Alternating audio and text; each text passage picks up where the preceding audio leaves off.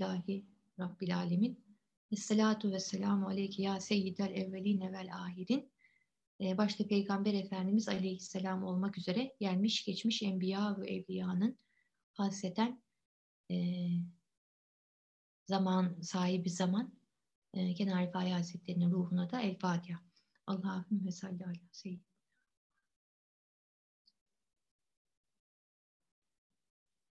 Eyvallah. Geçen hafta e, Mesnevi'den bazı bölümler okuduk. Geldiğimiz, bugün geldiğimiz noktada e, bir padişahın iki köle satın alması ve daha sonra onları imtihan etmesiyle ilgili bir hikaye var. Hikaye uzun beyitler devam ediyor. E, şu anda üzerinde çalışıyorum. Kenar Rifai'nin Mesnevi şerhinde de o bölümdeyim.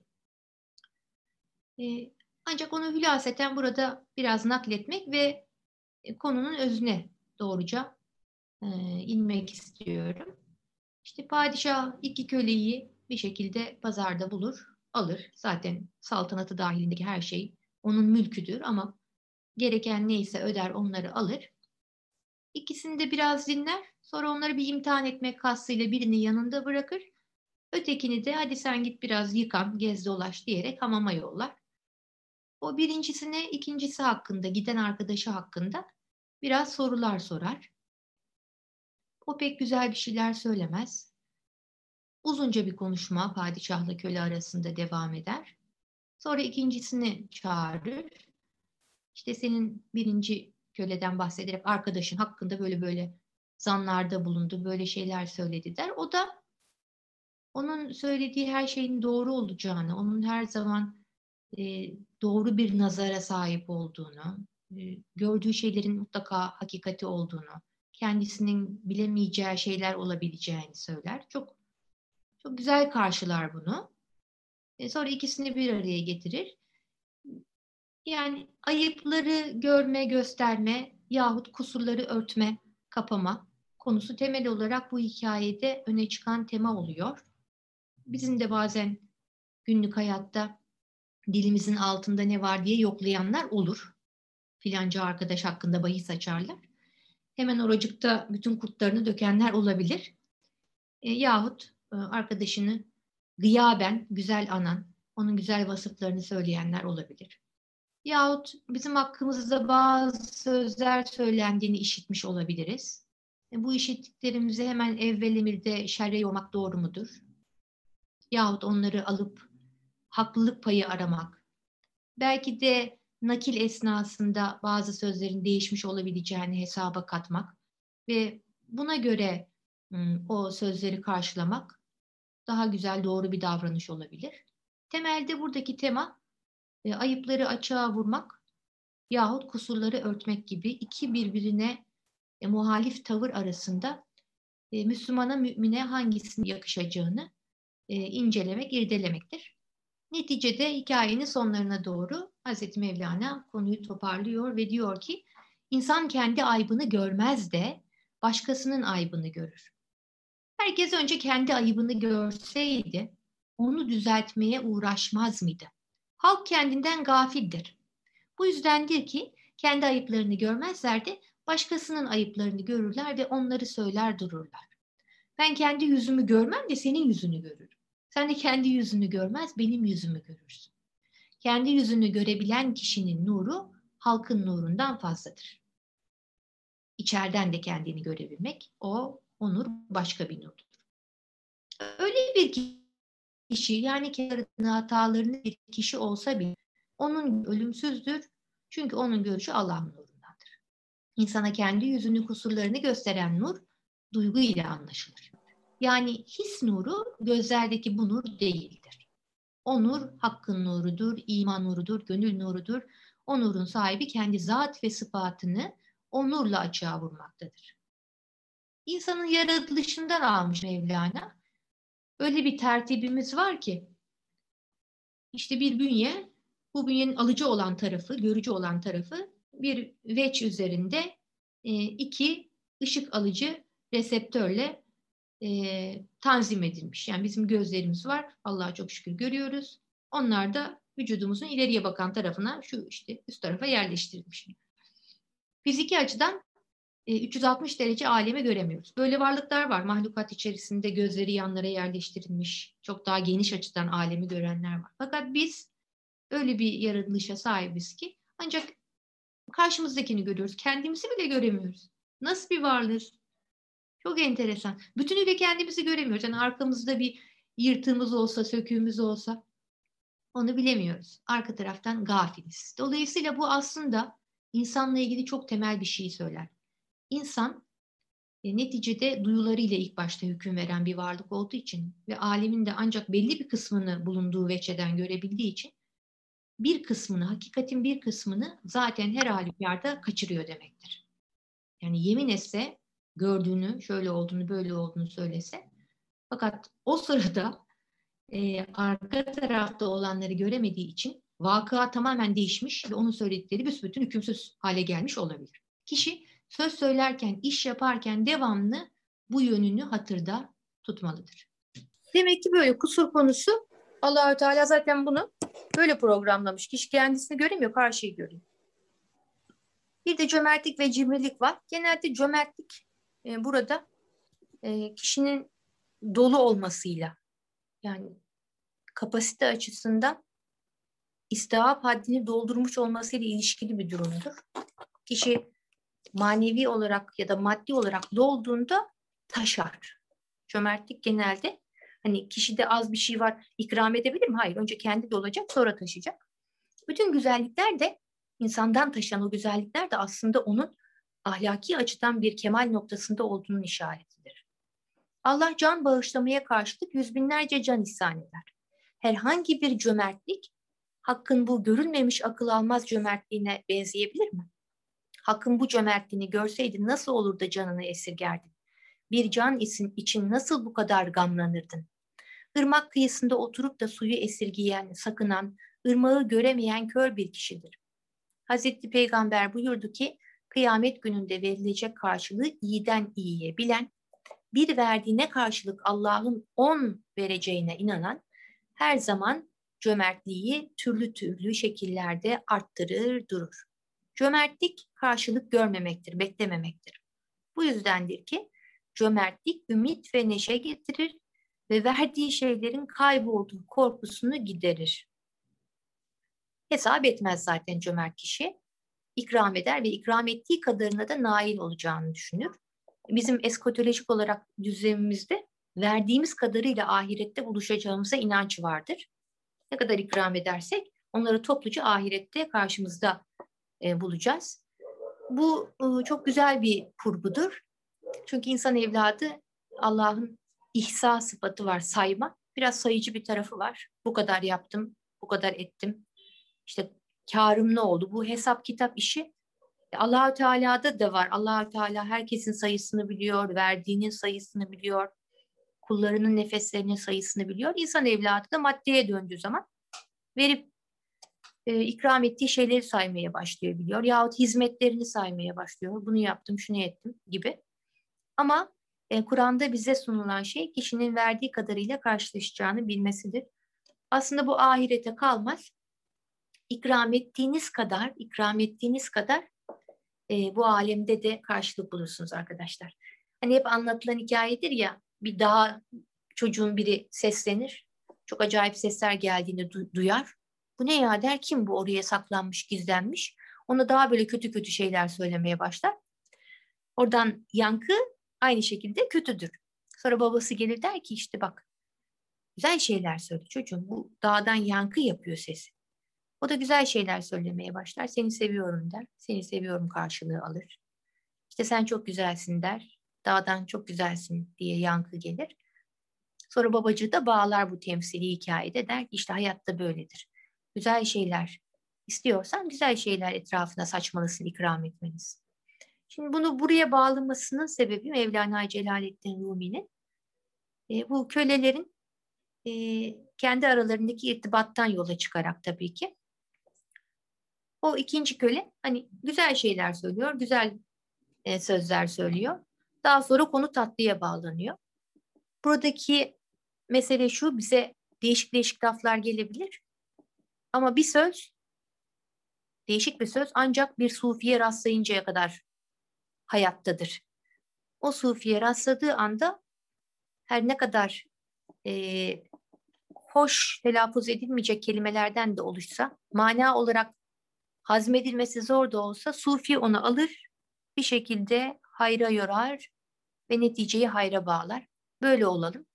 Zaten meşhur bir söylemdir. Kişinin derdi bir dervişin derdi bir başka dervişe rastlayıncaya kadardır. Ona rastladığı anda sorunları çözülür. Sorun çözülür. Çünkü niye? Hemen o toparlar. E çünkü daha ileriye bakıyorsun. Çünkü bitmemiş işe bakıyorsun. Sen bir yaptıklarına bir baksana. O an yaptığın güzel şeylere baksana. Demesi ben de zaten mevcut olan o potansiyeli hemen uyandırıp ah çok haklısınız. Demek ben andan çıktım. Demek ben anda yaşamaktan o derviş dervişin an bu andır dem bu demdir dediği andan düştüm. İrtibatsızlık. E, kişinin andan düşmesi diye de bence bir tabir var. andan düşmek. Birdenbire boşluğa düşüyorsunuz. Ya geçmişe düşmüşsünüzdür andan düştüğünüzde ya geleceğe düşmüşsünüzdür. Çok acı bir şey o hemen hatları birbirine bağlayacak bir derviş arkadaşınızla iki kelam ederseniz o sizi hemen uygun kanala çekiverir. İrtibatlarınızı, ayarlarınızı yapıverir. Tekrar anı yakalarsınız. Yani en büyük meselemiz arkadaşlar andan düşmek Allah muhafaza. Ee, hemen bir bakın yani neredeysek bir problem olduğunu düşündüğümüz noktaya bir bakalım. Orası aslında bizim geçmiş ya da gelecekteki bir yere düşmüş olmamızdandır. Anda problem yok çünkü. Anda çok şükür her neyse halimiz ya sabrederiz, Allah hayrını gösterir bize, ya şükrederiz, nimetimizi arttırır. Anda olmak demek, e, Allah'la birlikte adım atmak demek. Allah'a doğru olan adımlar neticeye varıyor, ona kavuşuyoruz çok şükür. Ama orada durabilmek, değil mi? Onunla yürüyebilmek onunla bilinmeze, gayba doğru bir adım atabilmek, bir ömür öyle yürüyebilmek, yan yana Allah'ta ve Allah'a doğru yürüyebilmek. İşte temel mesele bu arkadaşlar. Şimdi Kenar Rifai bu konuyu, bu e, kusur görme konusunu az biraz işlememiş. Çok üzerinde duruyor. Ve tabii ki bir sufi olarak, şeyh olarak Etrafındaki insanların da zaman zaman birbirlerinin kusurlarını gördüğünü fark ediyor. Hoş değil. Bu kadar yıl eğitim veriyor, ediyor ama en yakınındaki kimselerin birbirleriyle ilgili yani değişik sözlerine tesadüf ediyor. Olabilir. Çünkü işte bir anımız bir anımızda tutmuyor. Hemen hoca olarak kendisi de meclisinde gördüğü o hadiseleri toparlamak durumunda. Kenani Fahi Yine böyle bir konuşmanın ardından canının sıkıldığını ihsas eden bir sükutla, sükutla dinledikten sonra niçin o adamı ayıplıyor, kabalığını söylüyorsunuz? Bunu yapmakla asıl siz kendiniz kaba oluyorsunuz dedi ve etrafındakileri protesto edici tutumu ertesi güne kadar devam etti. Ve aile tekrar aynı saatte toplandığı zaman Mesnevi defterini isteyerek şu kıssayı okudu. Resulullah Hazreti Ebu Bekir ile bulunduğu bir sırada içeriye bir adam girdi ve Ebu Bekir Hazretlerine ağır sözler söyledi. Hadiseyi hatırlarsınız. Fakat Hazreti Ebu Bekir ses çıkarmadı. Tebessüm etti. Adam işi azdırıp daha da kötü konuşmaya başlayınca Hazreti Ebu Bekir de biraz cevap vermeye başladı. Peygamberimiz ise iş münakaşaya dökülünce meclisi terk etmek üzere yerinden kalktı vaziyetin ciddiyetini anlayan Ebu Bekir aman ya Resulallah beni niçin huzurundan mahrum ediyorsun diye yalvarmaya başlayınca ya Ebu Bekir önce sükut ettin bir melek geldi. Sonra söylemeye başladın bir şeytan geldi. Şeytanın bulunduğu yerde enbiya bulunmaz buyurdular. Tabi bunun üzerine Hazreti Ebu Bekir bir daha öyle bir tavra yönelmiyor. E, zaten çok nadiren e, yaşadığı bir tecrübedir bize de ders olması içindir. Yine bir başka mecliste diyor ki Kenar Rifai, mesela bir kimsenin başka bir kimseyi ayıplayıp hor görmesi ve bunu da alime faş etmesi hal cihetiyle yani fiziken Ya Rabbi benim de ayıbımı faş et diye talepte bulunması demektir. Kezalik hayır hakkında da bu budur. Bir kimse iyilikte bulunduğu zaman da aynı hal dili duasını etmiş olur. Filancanın akrabasından biri varmış. Felçliler ile eğlenmekten zevk alırmış. Hatta bir gün bir felçliyi evinin avlusuna çağırarak bana bak eğer şu elindeki bastonu bırakır da bir çeyrek saat şurada dolaşırsan sana bu kadar para vereceğim demiş. Felçli adamcağız fakir olduğundan parayı alabilmek için değneğini bırakarak bin eziyet içinde 15 dakika dolaşmış. Fakat hastaya bu eziyeti veren adam da sonunda aynı hastalığa uğrayarak senelerce felçli yaşamış. İşte hal duasına canlı bir numune.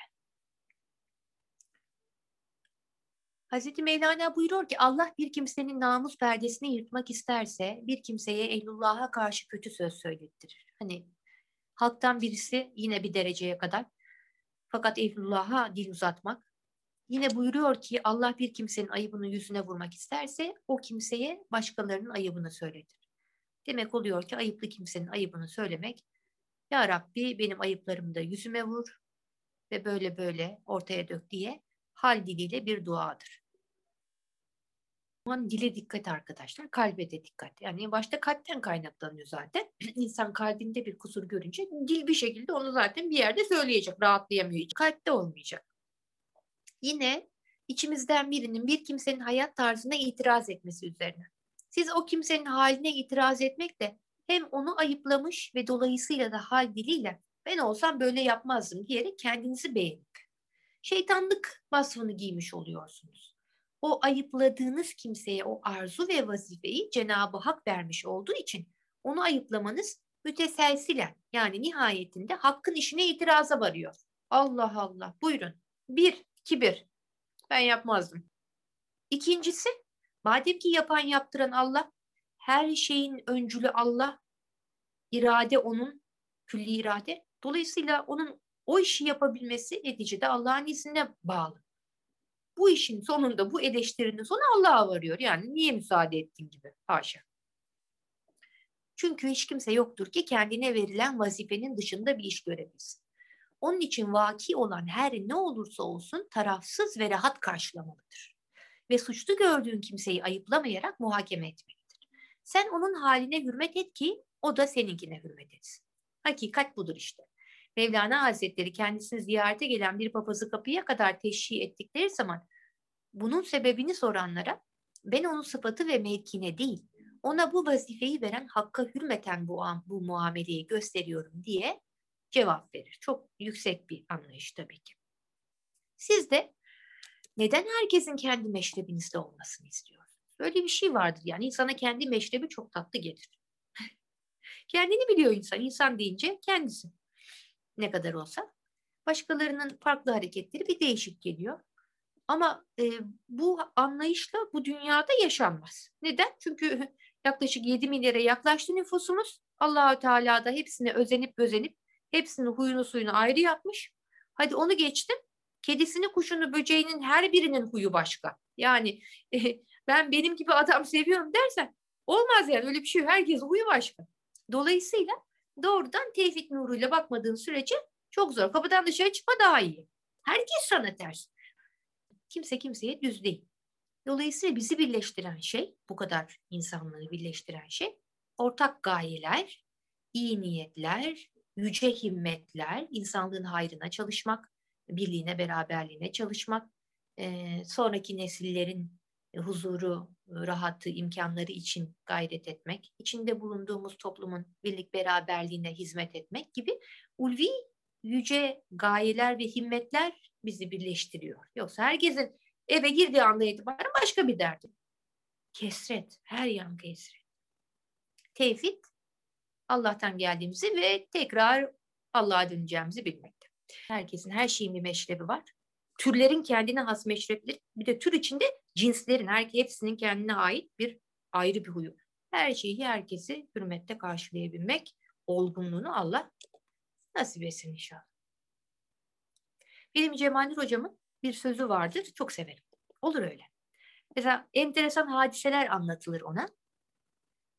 Ama hani insan evladının hiç düşmesini istemeyeceğiniz değişik durumlar. O da dinler. Oluyor öyle şeyler der. Olur öyle. Olur öyle. Olur öyle şeyler. Çünkü insan bu. Türlü türlü hali var. Hani diyor ya Yunus Emre kah çıkarım gökyüzüne, seyrederim alemi, kah inerim yeryüzüne, e, seyreder alem benim. Bir yukarı bir aşağıyız. Dolayısıyla hemen e, o düşmüş olan kardeşi tıpkı kendimizi yerden kaldırır gibi elimizi uzatıp sırtını sıvazlayıp olur arkadaşım öyle. Takılma, tövbe et, güzel, doğru yol önümüzde. Düşmez kalkmaz bir Allah deyip sarıp sarmalamak ve tekrar istikamete almak lazım. Kimseyi dışarıda bırakmamak lazım arkadaşlar. Kadrini bilmemesinden bahsediliyordu. Ve e, Rifai diyor ki acaba hangimiz Allah'ın verdiği nimetlerin kadrini biliyoruz? Hemen Allah ayıplarımızı yüzümüze vurmasın. O vakit el alemin maskarası oluruz hafazan Allah. Mesela bağırsaklarda gizlice dolaşan bir gaz. Hariçten bir tazik ile dışarı çıksa o sana saygı duyan insanların hepsi bir anda seninle alay etmeye başlar. Gerçi o ayıp hepimizde sende mevcuttu ama gizli olduğu için bilinmiyor. E, dolayısıyla yani demek ki örtülüyoruz bir şekilde tabiat hadiseleriyle, insanların desteğiyle. E, bu yaşımıza kadar pek çok insan bizim bilemediğimiz, göremediğimiz ne kusurumuzu örtmüştür kim bilir. Onun gibi örtülüyoruz. Allah da örtsün. Settar ismiyle kusurlarımızı örtsün. Güzelliklerimizi aşikar etsin. E biz de inşallah o bir ikisinin hürmetine, o güzel şeylerin hürmetine e, daha da şevke, aşka gelelim.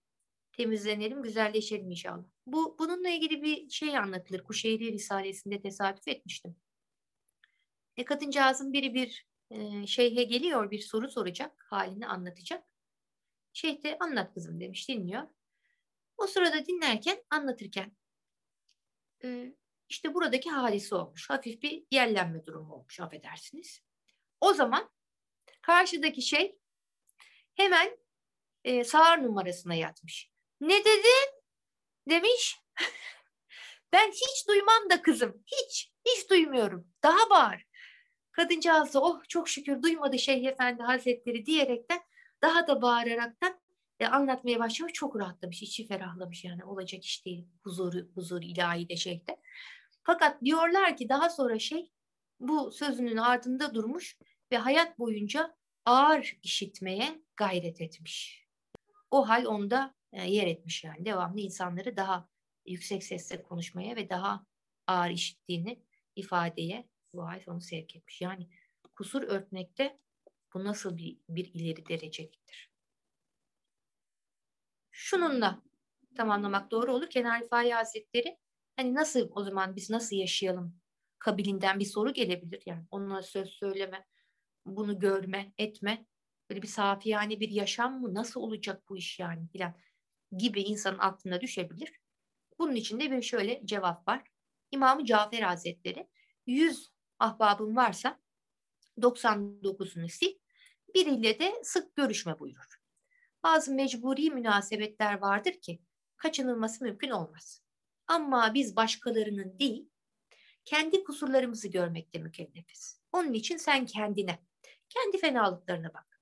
Allah ile kul arasına girilmez. Kimseyi ayıplamamalı. Bir gün gelir de nefsim beni fena yola sevk eder diye daima uyanık olmalı. Yanlış yolda olanları görerek doğru yoldan ayrılmamak için Allah'a yalvarmak, dalalette olanlar için hidayet niyaz etmek lazımdır. Eğer bu dostluklar seni Allah yolundan alıkoyan zararlı münasebetler ise, hani onlarla görüştükçe gönlün dönüyor, e, kalbin bulanıyor, halleri hoşuna gitmiyor ise ayıplamadan, tenkit etmeden onlardan kaçın. Kendi kardeşlerinle, hani ortak muhabbetlerin olan kardeşlerinle, gerçek dostlarınla görüş diyor. Güzel. Sen yoluna, ben yoluma. Nitekim biliyorsunuz zaten Kafirun suresinde bunun en açık örneğini allah Teala kuluna söyletiyor. Kul ya eyyühellezine kafirun. De ki ey kafirler siz benim inandığıma inanmıyorsunuz. E ben de sizin inandığınıza inanacak değilim. Siz benim taptığıma tapmıyorsunuz. Ben de sizin taptığınıza pek tapacak değilim. O halde lekum dinikum veliyedin. Sizin yolunuz size, benimki bana.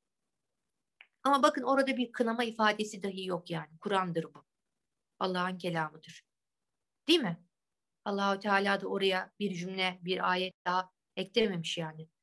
Senin yolun sana, benim yolum bana. Ben bunu çok asil buluyorum. Kafirin suresi davetin tamamlanmaya yakın gelen surelerdendir. Yani uzun süredir devam eden bir davetin ardından e, bu Mekkeli müşriklere yapılan bir şeydir yani. Ama orada dahi çok nezih bir anlatım olduğunu Hazreti Peygamber Aleyhisselam'a Allahu Teala kul derken yani de ki o kafirlere de ki işte ben sizinkine tapmıyorum. Siz benimkine tapmıyorsunuz. Tapacak da değilim. Sevecek de değilim. Sen de benimkine. Sonunda lekum dinikum. Sizin dininiz yolunuz, din yol demek. Size veliye din. Bana da benim yolum. Bize de bizim yolumuz. Hani e, çok yüksek bir anlayış. Bu e, kınamak zamanı gelince allah Teala bizzat kınamıştır zaten. Ama peygamberin dilinden mesela orada o son kertede bunu söyletmemiş. Çok asil buluyorum bunu. Çünkü zaten istikamet üzere çağırmak Fatiha ile başlayan bir şey yani. Sırat-ı müstakime çağırmak Hazreti Peygamber'in hayatı boyunca yaptığı yaşadığı bir şey. Örnek bir hayat. Biz şimdi şöyle düşünüyoruz.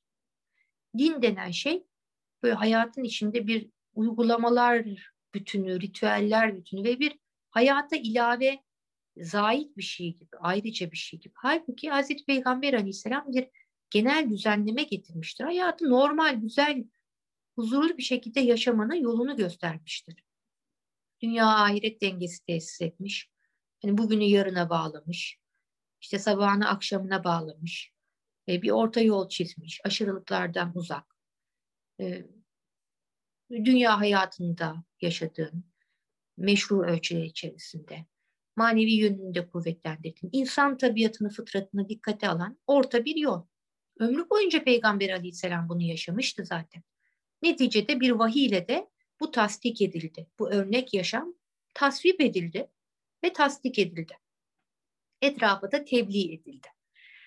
E, ama artık bundan sonrası Hazreti Peygamber'in vazifeli olan peygamberin e, işte Allahu Teala tarafından bu şekilde sınırlarını çizmesi gerektiğini gösteriyor. Senin dinin sana, benimki bana. Bunu daha sonraki e, uygulamalarıyla İslam medeniyetinde de görüyoruz. İslam medeniyeti de bunu yapmıştır. Fethedilen bütün ülkelere e, siyasi liderler ve askeri liderler ilk müdahalenin ardından, fethin ardından e, genel bir ultimatom çekerek kilisesi, havrası e, seven, dinini, imanını muhafaza etmek isteyenler devam edebilirler. Bizim korumamız altında işte bize belli bir e, şey ödemek kaydıyla yani güvenlik bedeli ödemek kaydıyla bu ülkenin içinde huzur içinde yaşayabilirler. Ama Müslüman olmak isteyenler için de camilerimizin de kapıları, inancımızın kapıları da sonuna kadar açıktır demişlerdi. Dinde bu zorlamanın olmayışı ve öbür inançlara da saygı çok kıymetli bir şey. Çok kıymetli bir şey çünkü hani zamanı geldiğinde olur. Ama kına, kınanan kişi değil mi? Elindeki şey kınanan kişi incinir incinir. Hiçbir şekilde kalp incitmeden, hiçbir şekilde kalp incitmeden davet edebilmek ne kadar ince bir şey. Ahmet Arifai Hazretleri'nin de çok e, kusurları örtmek, ayıpları görmemekle ilgili çok ciddi şeyleri var. Tavsiyeleri, daveti var. Onun hayatı zaten biliyorsunuz hep anlatıyorum. Hani ben bir hiç bile olmayan Ahmet Ceyiz'im. Ahmet Ceyiz'im hiç olmak bir şey o bile değilim diyor yani. Böyle bir. Buradan kasıt şu ben kendi nefsimde hiçbir şeyim. Ben neyim ki Allah aşkına neyim ki? En onun meşhur sözü evvelin bir katre meni sonun bir avuç toprak. Bir kendini bil. Esasen yokluk hükmündesin. Bunu idrak et. Ha. O zaman işte Allah'a katılıyorsun sen fani olduğunda Allah'ın o güzelliğinde, varlığında bekaya da karışmış oluyorsun aynı zamanda. Aslında bunun altında gizli bir e, kuvvet ve kudret ilanı da vardır. Ama bunu sahte bir şekilde yaparsan komik olur. Gerçekten yaparsan Ahmet Arifai gibi kerametler ısrarından ne olduğunu çıkar ortaya. Ahmet Arifai Hazretleri biliyorsunuz e, tarikatlar içerisinde böyle çok e, enteresan e, keramet menkıbeleriyle ünlüdür Halbuki Hazret hiç öyle bir iddiası yok. Ben yokum diyor. Fakat ben yokumda o kadar e, samimi ki, o kadar yok ki bu defa da ondan keramet hamiz hadiseler ister istemez taşıyor. Farkında değil. Mahlukata sözünün geçmesi, insanlara sözünün geçmesi. Bunlar tabii ki kendisinin ortada olmaması ile ilişkilidir. Beni çok etkileyen bir hadise de birisi gelmiş ona bayağı da kurmuş. Onu beğenmiyor demek ki. Sen şöylesin böylesin demiş. Kadın erkek bir arada sohbet yapıyorsun. Ben biliyorum sen şöylesin. Çok söylemiş. Hazreti dinliyor yanında da müritleri. Bitti mi oğlum demiş. Bitti demiş. Ama demiş ben olsam şunları da eklerdim. Bak bende bu da var. Bence bu da var. Bu da var. Deyince çocuk safiyane bir şekilde yok demiş. Ben böyle bir insan görmedim. Yani kime desem, kimi çevirsem yoldan böyle yüzüne söylesem yani dinden imandan çıkardı. Sen nasıl olur da buna daha da söz eklersin? Diyerekten imana gelmiş. Ahmet Erfai Hazretleri'nin yokluğu bu. Yokluk bu. Çünkü hepimiz bir yokluk iddiası yapıyoruz. İşte Allah büyük. Biz, biz de bir şeyimiz canım işte. Biz fakirlerde. Fakir de sonra gelip birisi sana iki tane laf söyleyince diyor neye? Ben öyle değilim ki. Hiç de bile. Sen yanlış biliyorsun. Allah Allah. E sen yoktun hani. Yoktun. Ne oldu birden öyle bir diller miller dinlendin sen? Yokluk denen şey tevazu. Cemal hocamın da hep söylediği gibi hakaret geldiğinde bir hoş olmayan durum geldiğinde kendini o aradan çekip dur bakalım bu bana geldi ama şimdi pek de tatlı da değil ama bunun içinde bir hakikat payı olabilir. Hani toptan yanlış değildir. Hani hiç yok diye düşünmeyeyim. İçinden bir tanesini bari alayım da kendimi düzelteyim deyip Allah'tan bilebilmek. Bu, bu bize nasip olsun yani bu çok büyük bir şey yokluk dediğimiz şey. Ben fakirim, ben hiçim diyebilmek kolay lafta. Biri gelip dokunsun azıcık iğnenin ucuyla ortalığı kaldırıyoruz. Gün geçtikçe törpüleniyor tabii bunlarda. Ee, gül ağacının bile dikenleri hani günden güne yıldan yıla azalırmış derler. Biraz olgunlaşıyor insan. Dur bakalım filan diyor da gaflete gelmeyelim yani. Uyanık olalım. Güzel şeyleri, iltifatları nasıl kıvrım kıvrım alıyoruz. Ay estağfurullah. Lütfen canım o sizin güzelliğiniz. Bin bir kılığa giriyoruz. Aynı şekilde öyle bir şey geldiğimde ay öyledir ya tabii. Doğru doğru bak hakikaten o da var. Doğru. Ne güzel de buldun.